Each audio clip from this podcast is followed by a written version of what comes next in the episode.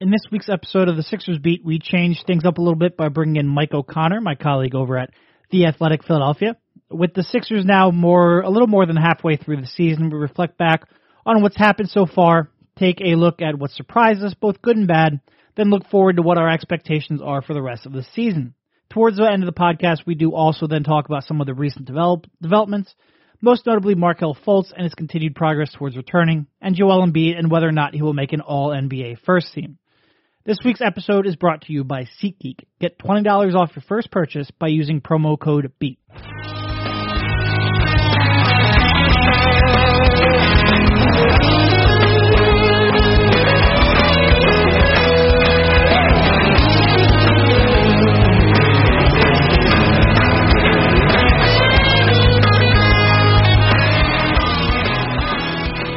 Welcome everybody. I am Derek. I'm joined this week by Mike O'Connor, my colleague over at the Athletic Philadelphia. How you doing, Mike? I'm doing great. Doing great. We, uh, Rich is on his way out to the warm climate of Minneapolis to cover the Super Bowl next week. So we went uh we switched things up a little bit. It's been a while since we had Mike on.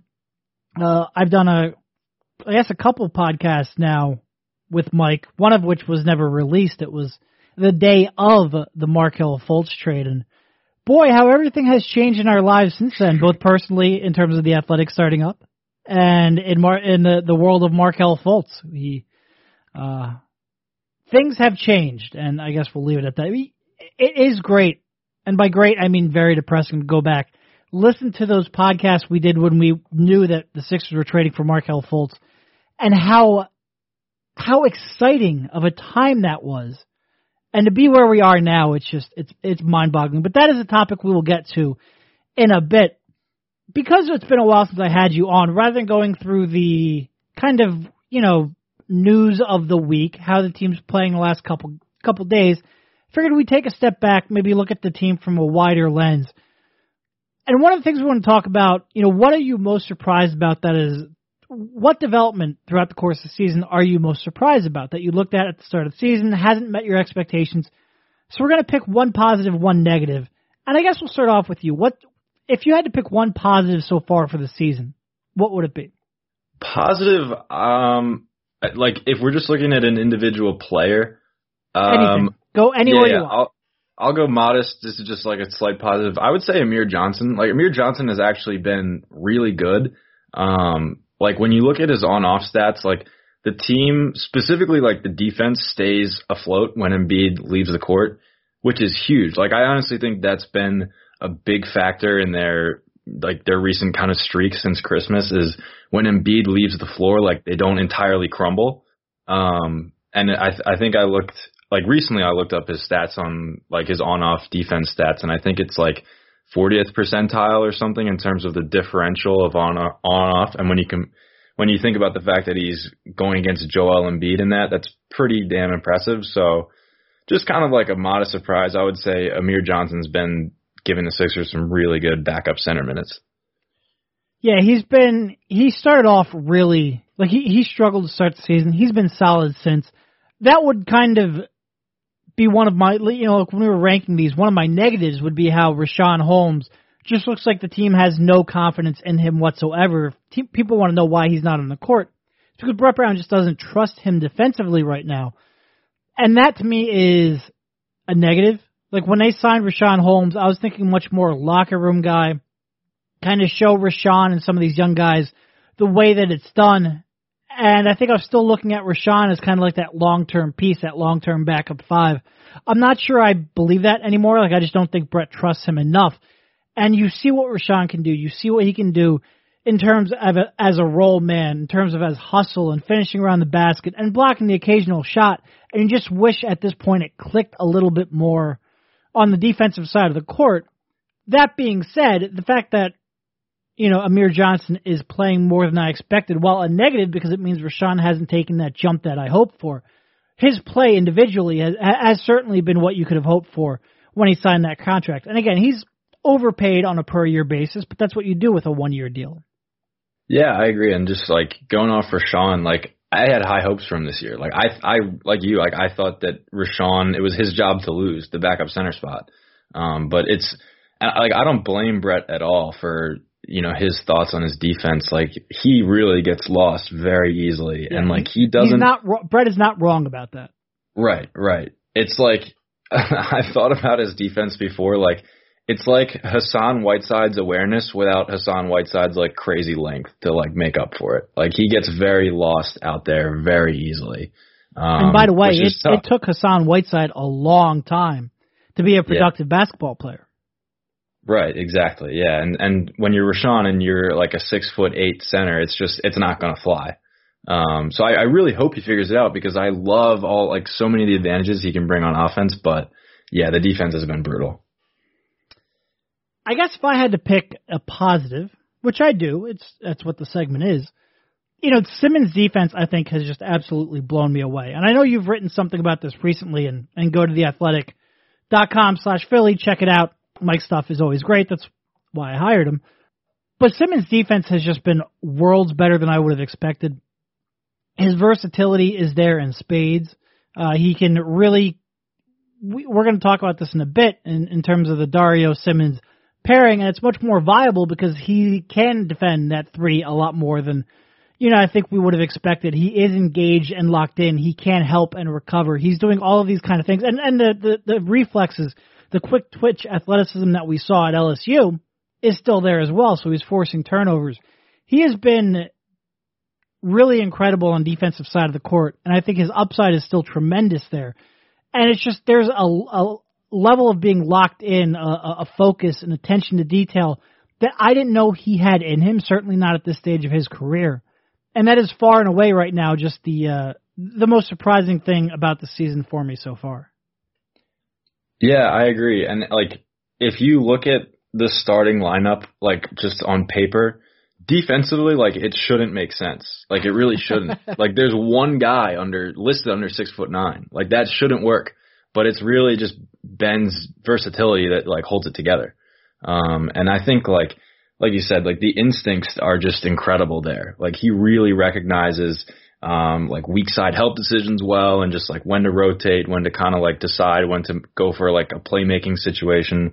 Um, he's been really, really, really exceeded my expectations. And like, it's funny, like at LSU, I think you could count on one hand the number of times he got in a defensive stance, but it, it's been better this year, but I still think he can even improve in that regard. Oh yeah, for sure. For sure. And I mean, it is, it is, there's always that that when you're scouting these guys in college, there's that difference between just inconsistency and indifference. And I really didn't know where on that spectrum Simmons fell while he was at LSU. And I think right now it's very clearly just that inconsistency aspect. And yeah, there are still times where he will get caught in a screen. There's still times where he won't get down in the stance, but they are much fewer and much far between than they used to be. And he's he's just, I mean, it's it's like you said, there are lineups right now that are working that just quite frankly shouldn't work. And you saw that with that starting five with the, you know, Embiid, Saric, Simmons, Covington, uh, Redick starting five. That team defended very well throughout the season, even with Saric in there, even with Redick in there, who's not the, certainly not the most natural point guard defender out there. And now you're looking at it with Luwawu-Cabarrot, and you're talking about guys that are all six seven or bigger, most of them six eight, six nine, six ten or bigger. And you know that unit, and I don't want to get too deep into the numbers because it's still we're only talking like 56 minutes, but they're holding teams with an 82.3 defensive rating, which is absurd. And there's just a whole lot of data right now that suggests that pretty much any lineup they throw out there with Embiid, Covington, and Simmons can really be locked down defensively. And to start there with your base, because those are your three right now most important pieces long term that gives you so much flexibility to, to finish out that roster and to put other pieces around them that it's uh, it, it's just incredible base to build off of. Yeah, hundred percent, hundred percent, and just like to highlight Simmons, like it's even incredible when you look at when Embiid leaves and Simmons stays, they stay really, really good. Um, like with Simmons and Amir Johnson, I think their defensive rating is I think like ninety eight point six, which is unbelievable. Like that would be best in the league. So even when Embiid leaves the floor and Simmons stays, the defense stays intact. Yeah, yeah there, there's just a lot to build off of, and you really wonder when they get maybe like let's say a six four point guard with a seven foot wingspan, what they might be able to do in three or four years' time. Uh, but there are that's right now a very high variance outcome in terms of uh in terms of that point guard, that hypothetical point guard that we're talking about, which we'll probably Be try nice to. to have. that. It would be real for a lot of different reasons. It would be real nice to have him, but he is he is not there yet. All right, let's transition there into the Sharch and Simmons being a viable long-term starting unit. I'm not sure. First of all, what was your kind of expectation for that group? Did you think they would and should be starting? And did you think they were kind of like a viable, you know, pairing on the forward spots going forward? I thought that Viable pairing from the forward spots going forward. Good job, Derek. That that was real, real smooth. I'm sorry. Go ahead. I thought that it, it would. I thought it was going to be a mess on defense because I thought that like Simmons and Saric would just bump the other two defenders down too far, and then the two of them wouldn't be able to defend well from either position there. Um, but obviously that's been wrong. And then I thought on offense that with Saric, like I would expe- I would have expected him to shoot like 35, 36 percent from three. Um, and he's been better than that. Like, and, and I, I've written about this before, but like Saric's impact on the starting lineup comes down so much to his shooting. And lately, especially over the past, you know, month or two months even, he's been great from, from three point land. So I think that's been a huge factor in kind of allowing these two to play together. Um, and, you know, specifically for Dario, when he plays with Ben and Joel, there's no room for him in the paint. Like he has to play from the perimeter. He has to play basically like a guard. Um, and I think that that kind of like for some time didn't really highlight his strengths, but now that he's knocking down shots, it's been really, really effective. Yeah. Um I was not a fan of that of that starting lineup pairing. I thought you wanted to stagger them as much as possible, in a large part because I wanted Ben Simmons at the four from a defensive perspective. And part of that was because you wanted him near the rim as much as possible. And it this is a lot more blurred now than it was maybe 10 years ago. Like a lot of the guys he's defending now aren't all that much different than maybe who Sharch is defending. Like there's a lot of times there's two or three athletic ball handling kind of face up forwards that you had to choose from. But you wanted him near the basket defensively as much as possible, if for no other reason than those grab and goes that he's so good at. And I do think there's still a little bit to that. Like he went through a recent stretch where he wasn't rebounding the ball at all, and I think that limited him offensively because you know when he grabs the ball and he pushes it himself, he's such a like teams have to really be on their toes in terms of their cross matches and transition, and if there's any hesitancy there, if there's any miscommunication there, he can really punish that. And I think when he's at his best, he's really hitting the glass and pushing it himself. So I still think there's something to wanting to keep him there in terms of a rebounding perspective. But his perimeter defense has been so much better. He's been so much more versatile on that end of the court that that lineup still very much uh, succeeds from a defensive standpoint. So I think there is a lot more equity in terms of what you can realistically use that for long term. I do think it is something, and certainly Sharch, you know, I think over the last 13 or so games, these 13 games where they are 10 and 3, which is funny because you talk to people and I swear they only remember those three losses, but they are actually 10 and 3. And Sharch is averaging 17 points, uh, 7 rebounds, shooting 47% from the field, 46% from 3. That shooting has been incredible of late. It certainly does make him a much more viable candidate. And I do think his passing and his interior passing has opened up a lot more than it did at times last year.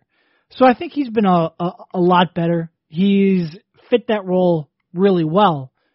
And is it still, I guess, maybe my perfect lineup? No, I'd still probably like a little bit more in terms of defensive versatility. I'd like a little more switchability among those guys.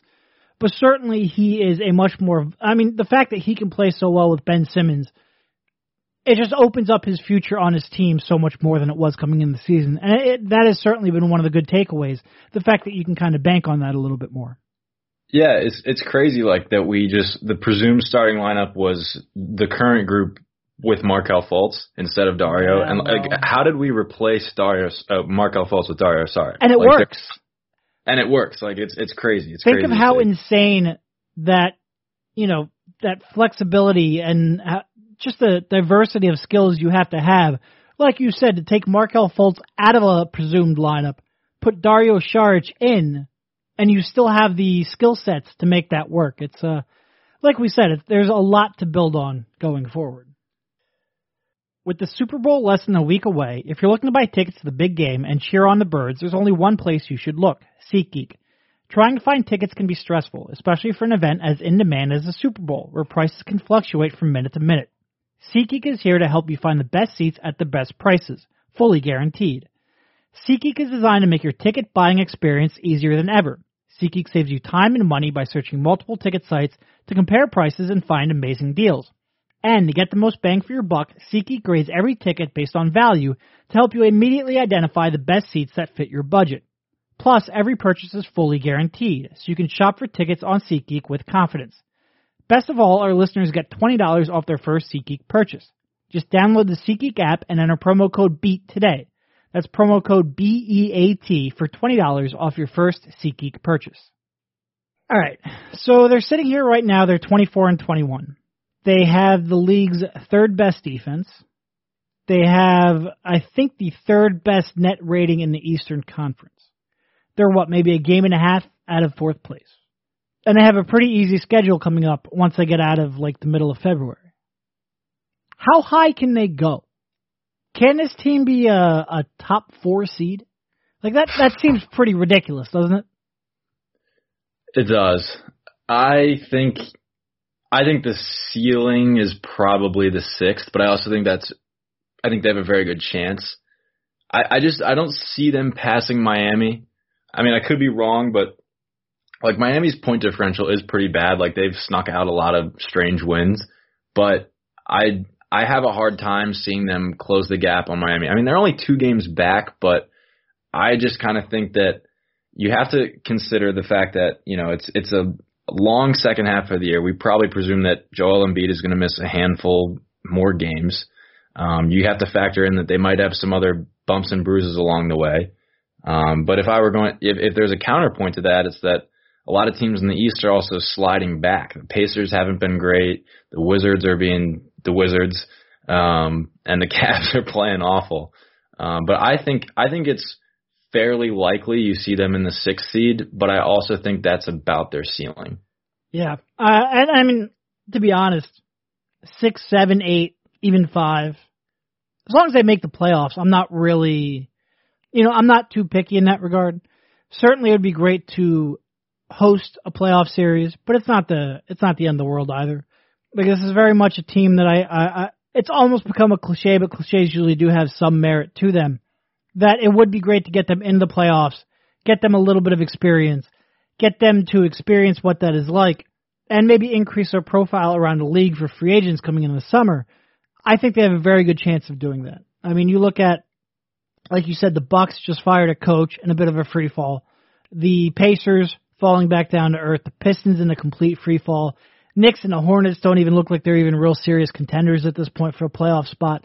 So there are not that many people they have to beat out and assuming health, health, which is a tough assumption to make sometimes, they are by far playing the best basketball, which is funny when you say that because this 10 out of 13 stretch comes right after what they lost maybe 9 out of 10. So they went from one extreme to the other, uh, but they are playing very good basketball right now. Again, you wouldn't necessarily notice that by the reactions on Twitter sometimes. like I said, they they're 10 and 3 in their last 13. Sometimes you only really hear the three. They've had double digit leads in, I believe I saw on Reddit the last 12 games that they've played, which is astounding. And again, I, I feel like people only remember the fact that they blew three of those. They don't remember the fact that they built 12 double digit leads. Um, they are playing very good basketball right now. And watching this defense kind of, you know, Brett Brown has been talking about defend, defend, defend. That has to be our backbone. That has to be what we're built upon. He's been talking about that for a while now. And some years they've done that. You know, that one Nerlens year they were very good. Integrated Ja into it, it kind of all fell apart. But now you're kind of seeing it all come together, and they are a very, very good defensive team right now. Yeah, they really are. They really are. It's it's funny you uh you bring up like the the kind of like the drop off in in the Okafor years. I I think I checked uh, cleaning the glass Ben Falk's uh, site, and I think I saw that Okafor's on-off uh, defense rating in, in for the Nets is in like the tenth percentile. So if anybody was wondering um, if he's a new player since he's joined the Nets, uh, I don't believe so. No. Nor, nor was I expecting that to be the case. Um, No. All right, let's. If you were going to pick, let's say the Sixers end up a six, seven, eight seed. They had the chance to play uh, one of the top three seeds, which right now are uh, Boston, Toronto, and Cleveland. Who would you pick and why? Uh, so part of me wants to say the Cavs. Like I, for anybody that doesn't know, I also cover the Cavs. Um, and I have just had a, a firsthand witness to how awful they've been. Like they, it, is astounding how bad they've been, and also the, with all the locker room issues they have. Um, but I just think you don't want to play LeBron in the first round of the playoffs, uh, which leaves me between Toronto and Boston. When you look at Boston, I you know, they had the 16 game winning streak, and outside of that, they're 19 and 14. And I like, I do wonder if they've overachieved. I really do. I, I think that it would be a really interesting playoff series between uh, the Sixers and the Celtics, not only from like the fans' perspective, the rivalry perspective, but just a on court basketball perspective. Um, I don't. I do worry a little bit for the Celtics, like that defense going against specifically Ben Simmons in the playoffs, like I don't know how you make Ben Simmons all that effective in a playoff game with him not being able to shoot in the half court. Um, so by the process of elimination, I think I'm going to go with the Raptors. Um, you know, not not the least of which uh, reasons is that the Sixers beat them recently. Um, but I think yeah, I think I would go with the Raptors. I think in terms of who they can beat, I think I would go the Raptors. Not that I, I'm saying they would beat the Raptors, but I think they have the best chance against them. And that, again, the Raptors have been fantastic. Like, they've been really good this year. But I agree with you against that defense, which two out of three games Embiid has played has caused them real troubles. And, I mean, he dominated the third game, so you keep that in mind too. But they're one of the few teams that can really body him up man to man and at least make him work for it and they're so disciplined and so versatile that they really have a lot of guys they can throw at Ben Simmons. They can make his life tough too. And it just it doesn't seem like that's a series that's going to work out well for the Sixers' favor. That being said, as someone who has to cover the series, that would be a blast of a series to cover. I would absolutely love covering Sixers Celtics. I mean, that would just the, the fan animosity, the storylines, the how intertwined these two teams are, it would be fantastic. They're, and they're, throwing they're, in throwing in that the Eagles are playing the Patriots in the Super Bowl, and we'll be coming fresh off that. Absolutely, there will be some animosity still lingering from that, no matter which way it goes. It would, uh, journalist dreams, analysis dreams. It would be it would be great. That being said, if I'm picking who I think they can beat, I think Toronto probably you probably have the strongest case against Toronto. Cleveland, I'm the same as you this Cleveland that we're seeing now in January, yes, I think the Sixers have a real chance. Do I expect this Cleveland to be the one that shows up in the playoffs? No. I don't think anybody really is. And that's why, for as bad as they are, and like you've said, you get a first-hand view of just how awful that defense has been, how much infighting there is, how some of the lineups and rotations just make no sense. They still have LeBron, and until he loses a playoff series, I'm not going to believe he's uh, an Eastern Conference playoff series. I'm not going to believe it's actually going to happen.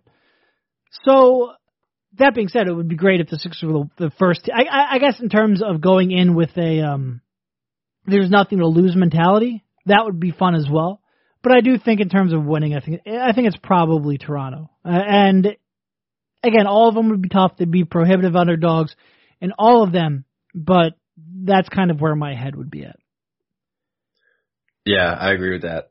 I yeah, I, the more I think about it, the more I I talk myself into the Raptors. Um, although I mean I, they're obviously a great team. Like I, I was just saying before, you know, we got on here. Like the Raptors have been a January contender for several years now. right. You wonder, uh, you know, if they will ever really reach that like legitimate contender point. Um, but you know, maybe we are seeing that that January flash from them, and then you kind of they kind of come back to earth. Yeah, I think I think you know how we talk about LeBron and we say, yeah, they're struggling now, but every May and June they turn it on. With the Raptors, it's almost the inverse of that. Yeah, they're playing well now, but they do that every January. But then every May comes around and they end up, you know, drastically underperforming. Right. You know, you've got two first round knockouts during this run, uh, semifinals knockout. They did make one Eastern Conference Finals, but they just never really seemed to reach their potential there. And you're probably banking on that, and maybe banking on that a little bit too much, and overlooking how good of a team they are. But it's also hard to get that out of your head. I don't know. Yeah, even when they won two games in the Eastern Conference Finals, nobody took them seriously at all, like No. at all. Um, all right, one of the things around the, the, the league that happened, obviously, DeMarcus Cousins out for the rest of the season. Brings up a lot of questions about Joel Embiid. Obviously, he can get more money if he reaches certain criteria this year. And there's kind of like a league wide what criteria can be used, and that's MVP, Defensive Player of the Year, First Team, All Second, Third Team. But you can negotiate that. And the Sixers have it set up where the only way he can reach is Supermax, and Supermax means he can get 30% of the salary cap on the first year of his, of his extension rather than 25%. The only criteria that this contract can use is MVP and first team all NBA. So cut the, I guess take another step back. All NBA teams are a little different than all star teams. All star teams, you get two guards and three front court players. No center designation. All NBA still keeps that center designation. So you have two guards, two forwards, and a center. So removing a real contender in DeMarcus Cousins has a, a drastic impact to to uh, to Embiid. And you know we're basically talking about the difference of if Embiid is first team All NBA, the Sixers lose about five million dollars in cap space next summer, which is significant. I guess what I would say, first of all, this is is a very high class problem to have. Like the Sixers very much took out all of the easy qualifications Embiid could get the Supermax for. And if they they took out, like I said, all, all NBA second team, all NBA third team, and defensive player of the year, and he still gets that money anyway, it doesn't seem like something I'm really going to complain about too much. That being clear, what I would say is that there's no like master list of positions. Like the NBA doesn't say, okay, these are the, the centers you can vote for. So a lot of people are now wondering, okay, well, with Cousins out, will Anthony Davis now becomes center eligible? It's not how that works. The media votes on it. Media media could say, I'm going to pick Jayson Tatum as a center, and that would be valid. If enough media members voted for him at center, you could do that. So I think a lot of people are going to look at Anthony Davis, are going to see him slide over that center spot for the Pelicans, and I think they're probably going to vote for him, especially when you have a lot of big forwards like Giannis, like LeBron, uh, really fighting for votes there. They're going to say, okay, well now how can I fit Steph and Harden into that mix? And I think I, I, I just it feels like Anthony Davis is going to be voted as a center. So I'm not sure there's really as much impact in DeMarcus Cousins going down as maybe some Sixers fans are fretting over. Yeah, you know what would be hilarious is if all of the media members that uh, didn't vote for Joel Embiid to start in the All Star game because he missed X amount of games end up voting for him for first team All NBA and it cost Sixers five million dollars. um, but no, I mean the thing that like everyone should keep in mind is that him making first team All NBA is a good thing, no matter what. No matter what, that means that he has been healthy. That means he's been obviously one of the best players in the league. That is like you said, first world problems. Um, but I guess the fallout of that, like af- after that, if you view that as kind of like a sunk cost, then there is like some maneuvering to be done. Like I think that you definitely, in that case, definitely want to wiggle out of Jerryd Bayless's last year. Um, and it does, you know, just put like a slightly bigger limit on what you can do in free agency next summer.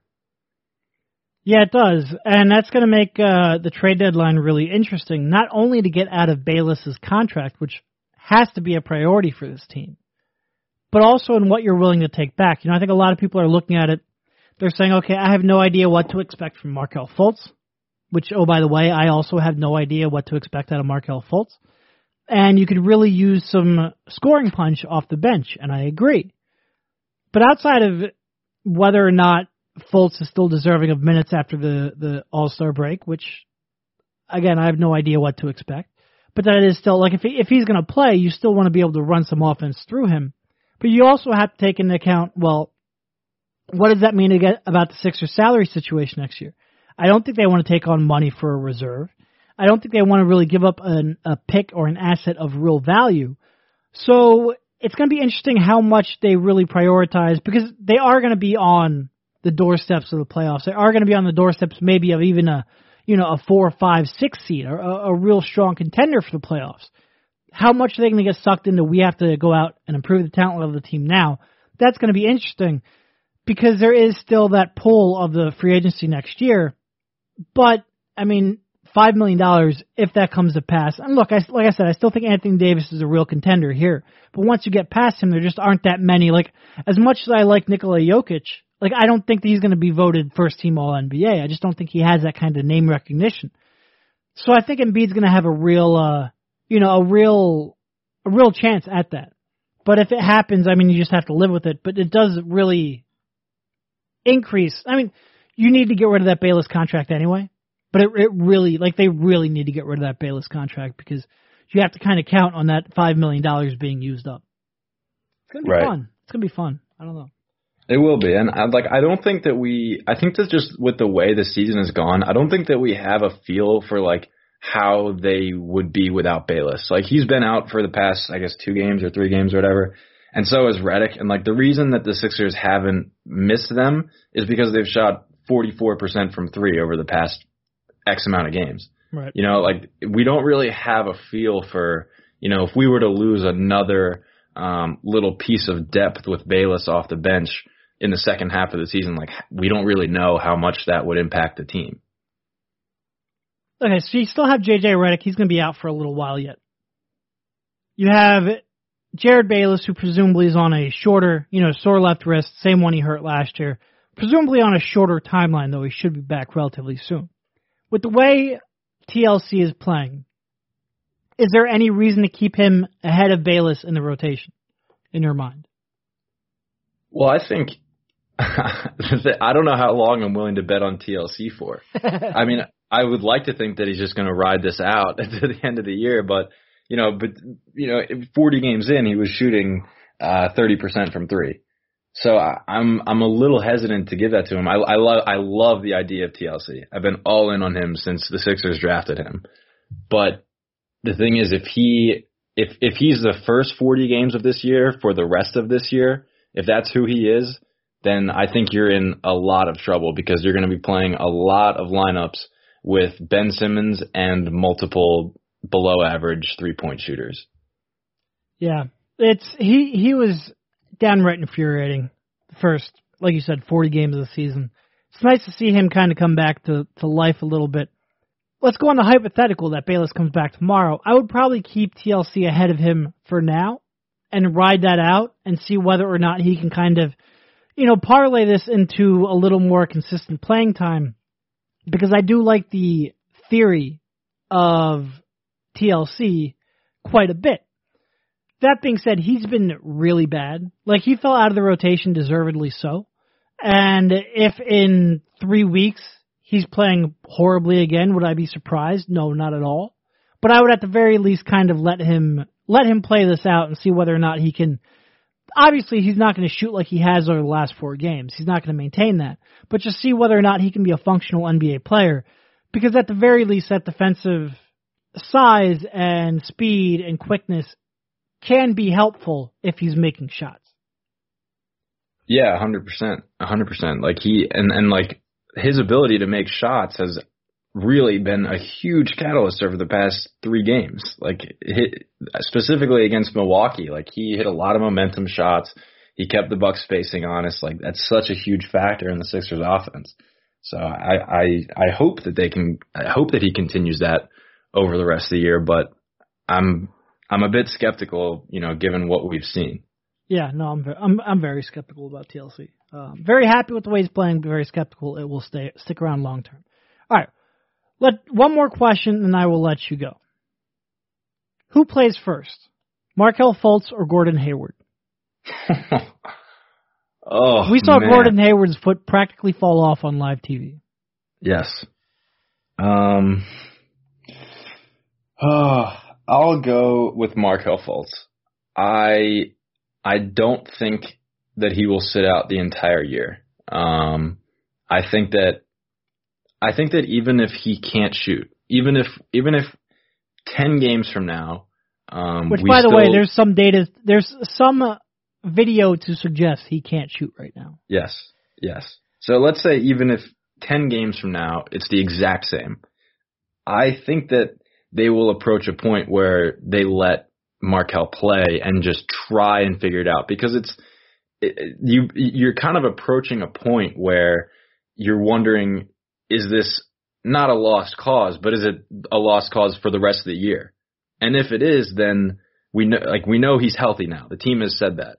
We know he's healthy now. So it's going to reach a point where they just say all right I guess this is what it is. I guess it's not going to get better. So let's try and put him out on the floor and and see what he can do and I think that might help him in some senses. Like if Markelle comes out in say he returns in ten games or whatever, and he's completely ineffective. I, I a lot of people say like, oh, that's going to ruin his confidence or whatever. I don't really think about it like that. I think that that's going to be him seeing it, he him seeing this and saying, okay, I really need to figure out my jump shot, or I can't be a productive NBA player. Because he's and, and I completely respect and like understand the mindset of I just want to help the team. I want to do what I can when I'm out on the floor. But if he comes out and realizes the degree to which his success depends on his jump shot, I think that might be good for him just in the long run. I, I'm I'm kind of like planning for next year in this sense, but I do think that it will reach a point where they say where they where they say, okay, this is what it is. We're gonna put Markelle out there. Whew. Yeah, I don't know. It's it's it's a great question. It's it's a great question because I do I do worry a little bit if he goes out there and he can't shoot and he doesn't have the confidence in the shot and he's passing up ten footers again.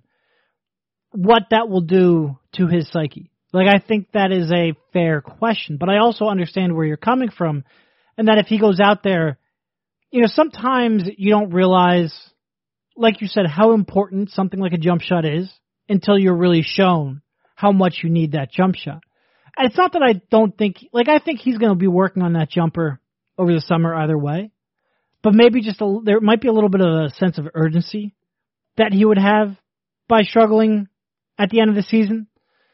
But it is um this throws a little bit of cold water on everything the Sixers are looking to do at the deadline in the off season, the opportunities that will come up not just, you know, Kemba Walker is kind of like the one who's there now, but point guards get moved all the time because there's just, there's such a surplus of them in the NBA. There will be more point guards available. There will be really good point guards available. And right now, you've invested so much in this kid, so much in this kid, that there's no way you move on from him yet. There's no way you even consider it. He's too talented.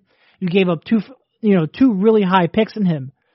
That being said, there's still a lot of real legitimate uncertainty over what he will be both the rest of the season and going forward. And it's just it's it you it kind of puts you in this limbo of team building that it would just be great to get a little bit of positive reinfor- reinforcement right now, not only for Markelle but for the fan base as well because they have a lot riding on this kid, a lot riding on this kid. And as excited as we can be about Ben Simmons and Joel Embiid, and oh by the way, you should be really fucking excited because I think one thing that Joel Embiid has shown you, kind of like like Tim Duncan for 12 to 15 years, whenever this, whenever Joel Embiid's healthy and on the court, the Sixers will be competitive. They they will be there fighting for the playoffs. They will be there, you know, relevant game in and game out. They can play with really good teams right now when he's on the court, and that's great. But like like San Antonio, you need that Tony Parker. You need that Manu Ginobili. In later years, you need that Kawhi Leonard. You need those second and third stars as well to really be something. And Markelle Fultz was going to be that guy. He was going to be that middle pick and roll maestro who was really going to give the Sixers what Ben Simmons didn't have in his arsenal, what would really complement Joel Embiid really well. And the Sixers paid a premium to get that. And I supported the trade at the time. I'm pretty sure you did as well. Uh, because that fit was there, because that need was there. But they make no mistake, they paid a very high price. And it's just if you're a little bit concerned right now, I get it. I get it. I get it. Yeah. I think everyone is uh, seemingly I still really believe. Like I don't. I, people ask me all the time, like, will he be fine? What do you expect from him? Would you do the trade? Do you, are you still high on him? I have no like. There's no coefficient of yips in Kevin Pelton's P warp. Like there's no that that just doesn't exist. I don't know the the success rate of this. I don't know whether you should feel confident in him coming back from it. My gut still tells me the kid figured out how to be a really good off the dribble shooter at one point in his life, and he'll figure it out again. But do I have a little bit of uncertainty? Of course I do. Everybody does. Um, but I still do know that that kid I scouted at Washington, the moves he had off the dribble, the moves he had around the rim, what he could do off the pick and roll, what he could do as a passer, I still know all that is there. And if it ends up being wasted because of the shooting, that's going to be a, a, a first of all, it's, it's going to impact Sixers in a big way, but it's also going to rid the NBA of a real talent because I do think there's a real high level talent in there. I just have like, if you go back to Ben Falk when he was writing about the draft, you know, he would a lot of times say like, you look at him in buckets and like the probability of being great, the probability of being an all star, the probability of being a starter, all that stuff. He still probably has the same ceiling that he had before. But that, you know, that area before then of is he a viable starter? Is he an above average starter? That's probably a much bigger outcome, a higher variance outcome than it ever was. And I don't know how to exactly quantify that, but I do still really believe in that upside. I just, I just hope he figures everything out that's going on. Yeah, I mean, I'll I'll put it this way: if he doesn't ever figure out again like how to shoot at the rate that we thought he could, it would be unprecedented. Unprecedented. There, I, I, I cannot for the life of me think of an example of someone that was an above average shooter for their entire lives, went to college, became an elite shooter, went to summer league, shot the ball well, and then just forgot how to shoot forever. It would be unprecedented. But I don't I don't want to be the guy that's just preaching, oh, it's going to be fine this whole time because I'm very worried about him, and I think everyone is. Um, and and I I think that there's a real chance that he that he doesn't become the elite jump shooter that we thought he could be, specific, specifically off the dribble. But I would say that at this moment in time, I would take the bet on him figuring out his jump shot at some point. I think that's where I stand. I think right now my official position is I think he'll get it back but I think it's probably going to take at least an off season. Like I don't expect to see that Markelle Fultz this year, which is disappointing, and it makes team building over the summer a little bit more complicated. But I do think he ultimately gets back to where he was. That might just be the fact that I'm a little bit of an optimist right now. It Might be hope more than belief, but that's kind of where I'm at right now. I like you, he was so good and he got to where he was that I just I can't believe he's not going to get back to it. But it I mean, there are so many different outcomes on the table right now that I've I have no idea which one it's going to be. Yep, hundred right. percent. Well, thank you very much, Mike, for jumping on. Follow him on Twitter at m o'connor underscore nba. Read him at the Athletic Philadelphia. And thanks a lot. No problem. Thank you. You've been listening to the Sixers Beat